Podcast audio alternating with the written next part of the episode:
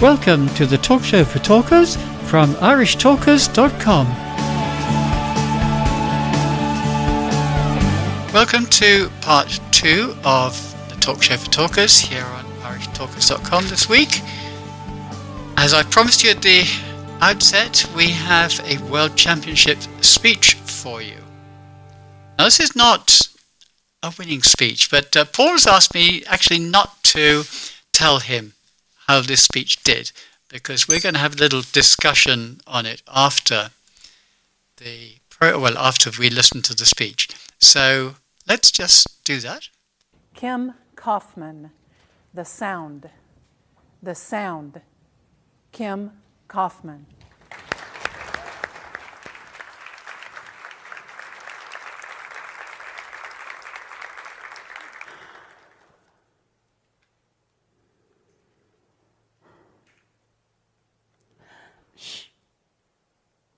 Can you hear that? Tick, tick, tick. Well, maybe you can and maybe you can't. But tick, tick, tick is the sound of our lives. It's the sound of opportunity and regret.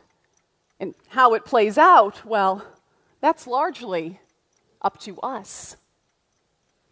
Contest chair, friends, and especially our timer. Does tick, tick, tick represent time counting up or time counting down?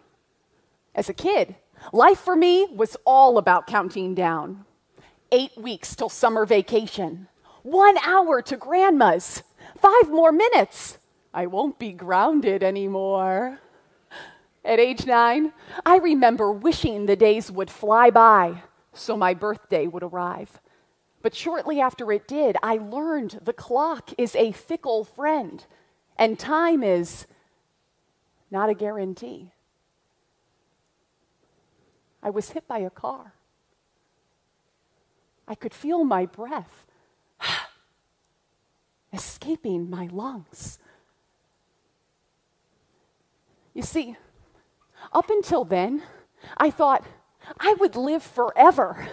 I would, I would climb Mount Everest, blast off to the moon, and learn to roller skate uh, in that order.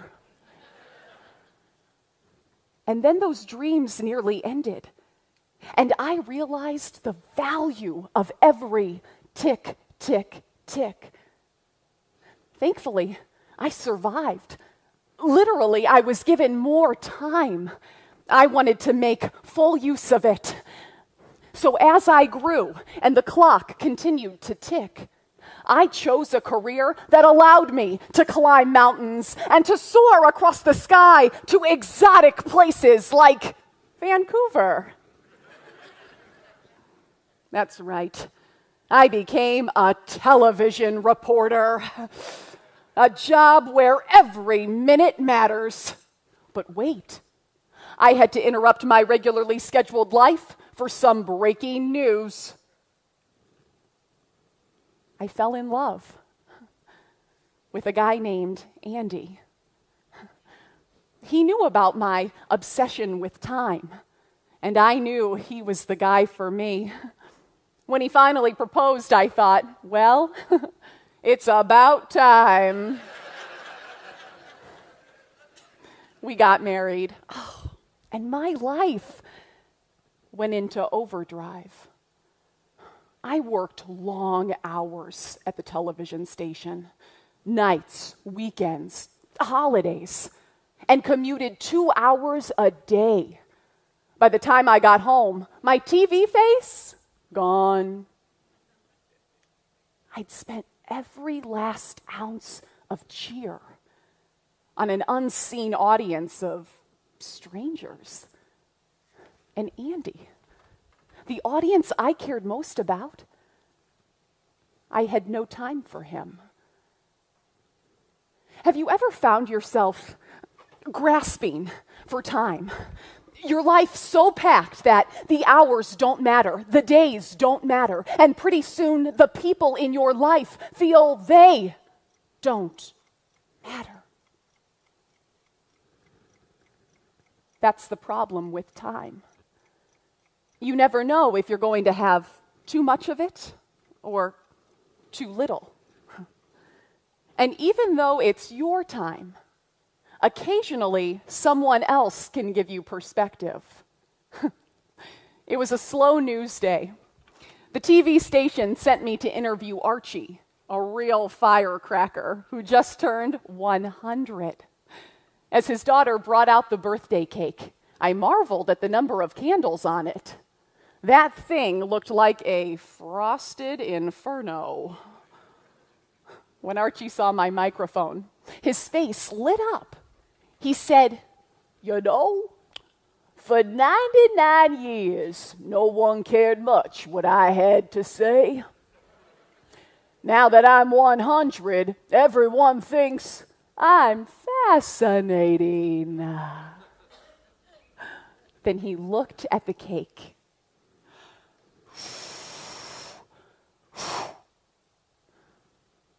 As the smoke drifted away, I saw the perfect illustration of time passing me by. Watching Archie surrounded not by presents, but by people. I realized I'd been keeping my clock wound so tight for fear of losing time. It was slipping away with those I cherish. I had to reevaluate my priorities. Maybe we all do. I mean, we're a diverse group, but each day all of us have the same number of tick, tick, ticks. As a TV reporter, it was my job to talk to people about their lives. And do you know what most told me? It's not about the time I spent working, it's about the time I spent living and loving. Today, my greatest joy is being with Andy and people who make my life rich and full. When's the last time you took just one minute to let those in your life know they truly matter? The reality is, with each passing year, life gets more precious, the people in it more valuable.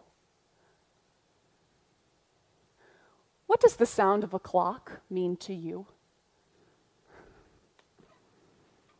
Time is a fickle friend, but listen closely, and you'll discover that tick, tick, tick is one of the most valuable gifts you'll ever give. Contest chair.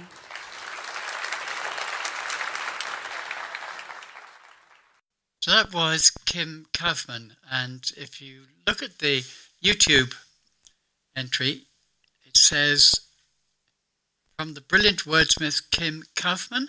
Kim is an international award winning public speaker skilled in storytelling, social media, traditional media, and marketing. It's uh, published by Confident Presenting, which I'm guessing is possibly her. So, Paul, what did you think of that speech? First of all, where, what, how did you think that that would have uh, placed? This was a semi final speech, I should tell you that. Well, uh, I'm at a little disadvantage because I have heard very few, in comparison with you, very few international final speeches. But my guess is that it probably didn't leave the semi final. I, I will be surprised if it was rated in the top 10 speeches at the Toastmaster Inter- Toastmasters International Convention. I'm a little surprised that it reached the semi final, I have to admit. But to reach the semi final, I think you have to win your district. So correct. I, I've no idea what the standard was like, but there were a number of things about the speech that I think could be improved. And uh, one of them is the balance of the speech which has got the very first phrase in the speech was, Can you hear that? Which is a very engaging uh, way of starting a speech. Can you hear that? Yeah. So I'm sitting there in an audience and the speaker is talking to me. Well, during the speech, the word I was used 28 times. And if I add together the word you and the word your, they together were used 13 times. So the word you was only used eight times during the entire speech, and the word I was used 28. Now, that I suggest to the speaker is something the speaker might like to have a look at in terms of rebalancing the speech in order to get a better engagement with their audience. So that, that's my first point. Mm-hmm, mm-hmm. Yeah, I, I, hear that.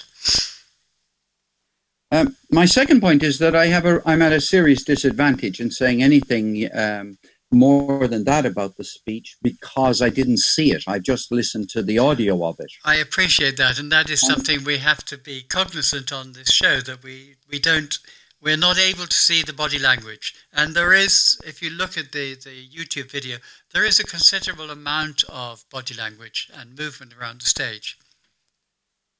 Yes, and, and as far as I, the impression I have, and we've touched on this before on the show, uh, body language seems to be becoming more and more important in the international speech contest to the extent where some people I've spoken to have had the impression that body language seems to be more important than the content of the speech. But that, mm. that's an extreme view. Yeah, I I made just uh, two notes here. It's a performance. That was the first one. And the second note was I don't feel her sincerity it was it was like you know I am I'm telling you something special, and uh, uh, it wasn't. I'm telling you something that's important. I'm telling you a story. Yeah, it it it was a very contrived method of delivery, and that really put me off. And whilst I listened uh, to her message, and I can understand it, and it's I, I quite like the message. I feel that the way she delivered it just turned me off. It did. It distracted me. Well, also, for all we know, Kim may have been keeping her best speech for the final. I uh, doubt that she would, in retrospect, consider this to be her best speech. But there's something about the originality that I want to flag up was that really an original speech? Did was the key thrust of that speech original? Now, yes, she was a TV reporter. Yes, she got married and neglected her husband. Yes, something happened. Yes, it was like on the road to Damascus and everything finished much better. And it had a bit of a look, audience, think about this for yourselves. I was saying to myself, there's nothing original in this. Now, I it may or may not, it probably doesn't, I'm sure, offend the strict originality criteria that Toastmasters uses. But was there anything original in there? I'm afraid for me, no. But then again, I'm an old crusty warrior who's been listening to ideas and reading them from all over the place. So maybe it was original. I don't think that matters. I think what is what matters is that you are not actually plagiarizing other people's words. After all, there ah, yeah. there are only so many inspirational things that we can talk about, and if you said that because somebody else has given a speech on time and the importance of time, that, that you are not allowed, therefore, to give another speech on time. It's her take on it. Yes, yes. Okay, yeah. I. I, I completely agree with what you've said, and I think that's a very sensible way to look at it, to distinguish between plagiarism and something that simply isn't interesting enough. Yeah, exactly. Now, for me, sitting in an audience, and I'm not giving an evaluation of a Toastmasters meeting, but I am saying to myself, it ain't interesting enough Yeah. for me. Yeah. yeah. Okay, well let's let's finish there on that note, and we'll welcome you back to three when Paul is going to be talking about well, talking about yourself. See you then. The Talk Show for Talkers is published every Friday afternoon at 4 pm Dublin time. Check on our website irishtalkers.com for more information.